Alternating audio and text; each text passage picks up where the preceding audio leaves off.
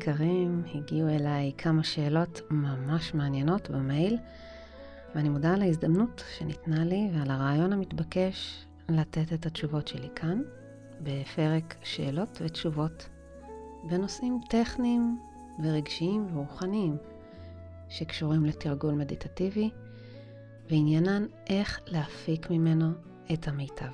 האם ישנם דברים ודגשים שאולי לא נאמרים בהנחיה ומי שמתרגל מרגיש שהוא רוצה לחדד איזה עניין בתרגול. אז יופי, אני רוצה לענות היום על שאלה מהממת שממש אהבתי. אני לא אקריא את כל ההודעה כמובן, רק את החלק של השאלה. השאלה היא לגבי סיום של מדיטציה. כך אור שואלת.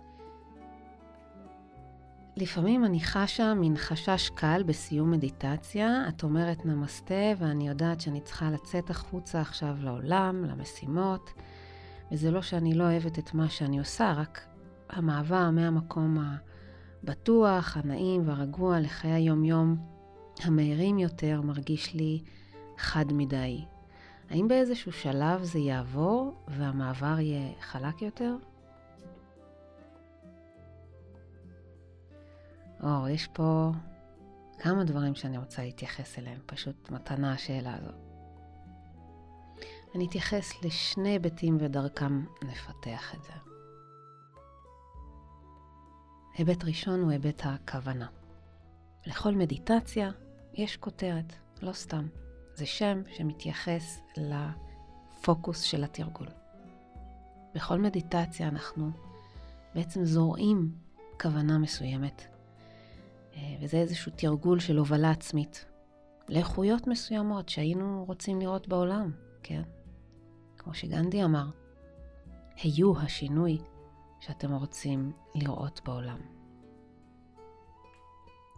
נניח אני מבקשת לראות יותר עדינות, אני מתרגלת עדינות, אני שוהה בה.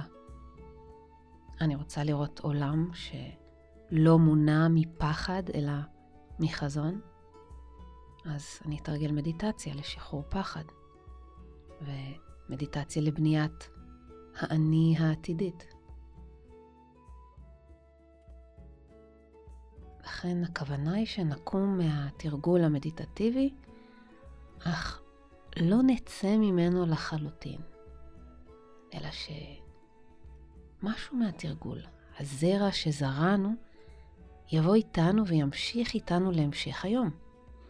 אנחנו מעוניינים לשאת אותו איתנו, את האיכות המסוימת, את הרעיון, את הכוונה, את התובנה שהתבהרה.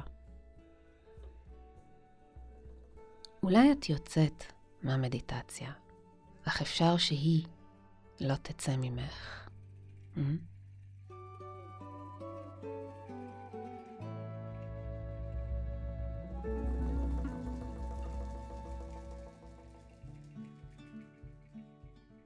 ככה שהתחושה שלך, של החשש הקל, היא מצביעה על הכיוון הרצוי לא להשאיר את הכוונות למרחב של התרגול בלבד, אלא לשאת לפחות משהו ממנו איתך. ואת כל כך צודקת לגבי שינויי הקצב. המדיטציה היא מרחב של האטה של חוויה, של מודעות, נוכחות. חיי היומיום וסגנון החיים שלנו מקדשים מהירות, כן? כמה שיותר לחסוך זמן זה יותר טוב, כמה שתשקיע פחות זה רווח נקי. זמן שווה כסף, אבל אלה הערכים שאנחנו חיים לפיהם. רופא לא יכול לשבת איתך יותר מכמה דקות כי הוא צריך למהר לבא בתור. מערכת הבריאות צריכה לתקתק את הטיפולים, וזה כמובן מכתיב גם את אופן הטיפול, את אופן היחס. אי אפשר להיכנס לקישקס של הבן אדם תוך כמה דקות, להבין מה עובר עליו, למה ואיך הוא נהיה חולה. פשוט יותר לתת כדור. אז לרוב המערכת דוחסת רופאים, אנשים טובים, שהגיעו עם חזון להיטיב את הבריאות של אנשים, למצב שהוא כמעט בלתי אפשרי לעשות זאת באמת. אולי הם כבר לא נושאים איתם את הזרע שהם טמנו בתחילת דרכם בליבם.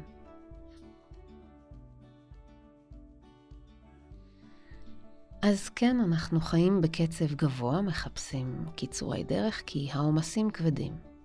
וכשאנחנו מתרגלים מדיטציה, זה הבדל. יש האטה, הנשמה פתאום נושמת ונוכחת. האטה מאפשרת מודעות גבוהה יותר. אי אפשר להיות מודע לכל מה שקיים בשולי הדרך, למשל, אם אתה נוסע במכונית על 120 קמ"ש. אך, אם את הולכת בצד הדרך, תראי כל מה שאת רוצה לראות, לכל פרח וחרק שיעניין אותך. אולי תשבי תחת עץ שהזמין אותך לשבת בצילו, ותחושי את הדברים אחרת. תוכלי להריח את האדמה הרוכשת. תוכלי להביט גם בתכלת השמיים. להרגיש את האוויר על האור שלך. החושים שלך יעבדו, ואת תהיי נוכחת הרבה יותר מאשר במכונית. מה עושים? הרי אי אפשר שלא לנסוע במכונית. אך לעבור את הדרך רק במכונית, יש לזה מחיר. והוא יורגש כמחנק בגרון, כשרירים מכווצים בגוף, וגם כאב רגשי שמתעצם. אז לפעמים נוותר על המהירות. לפעמים נבזבז, במרכאות כפולות, את הזמן. לפעמים נבחר להאט ולעשות את הדרך ברגליים. נכיר בכך שכמו במוזיקה, הרבה יותר הרמוני ומאוברר ויפה, שיש גם אלגרו, שמח ומהיר, וגם לנטו, איטי, לארגו. החיים מציעים לנו פעם כך ופעם כך. המדיטציה אינה חייבת להיות אי בודד ויחיד של רוגע ואיטיות בתוך ים גועש ומהיר. היא יכולה להוות אימון, תזכורת וחיזוק לאיכויות שיכולות להפציע לאורך כל היום, אם נאפשר זאת מדי פעם בפעם. אז נקשר את זה לתשובה של ליאור. ראשית, אולי את יוצאת מהמדיטציה, אך אל תאפשרי לה ממש לצאת ממך. שאי איתך את זרעי הכוונות שטמנת בתרגול, והמשיכי ביומך לא מתוך תחושת נפרדות, עכשיו זה אחרת, אלא מתוך המשכיות. תני לזה לחלחל ליומיום ולצבוע את יומך באיכויות שאת מחפשת בעולם.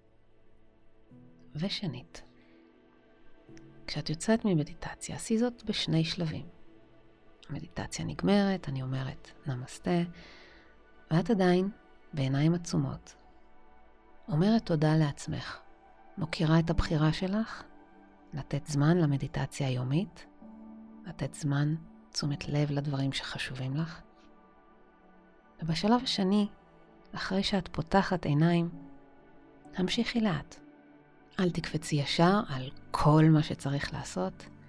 קחי את הזמן ותצרי את המעבר הרך שאת מחפשת בין מצבי ההכרה, בין המצב המדיטטיבי למצב תפקודי יומיומי. השאלה שלך מצביעה על צורך חשוב לבנות גשר בין שני אלו. ואת שואלת אם זה יהיה חלק יותר בעתיד. אל תחכי שזה יקרה, צרי אותו. צרי מעבר נעים ובוחר יותר, כי את היוצרת של מציאות חייך. ואם עד כה יצאת ממדיטציה וקפצת הישר אל זרועותיה של המהירות, תארגני שיהיה לך מספיק זמן גם לצאת מהתרגול בנינוחות.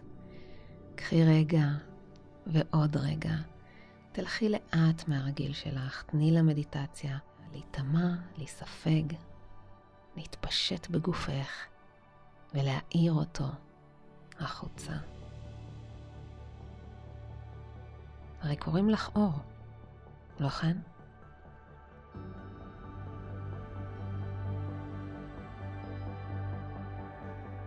זהו להיום, יקרים. מוזמנים לכתוב מה דעתכם על הפרק, אם אהבתם ואם הוא סייע, וכמובן אפשר להניח כאן עוד שאלות שמעסיקות אתכם. ואם יש לכם שאלות ושיתופים קצת יותר ארוכים, כתבו לי למייל. אני מאוד מאוד שמחה לקבל מיילים מכם המאזינים.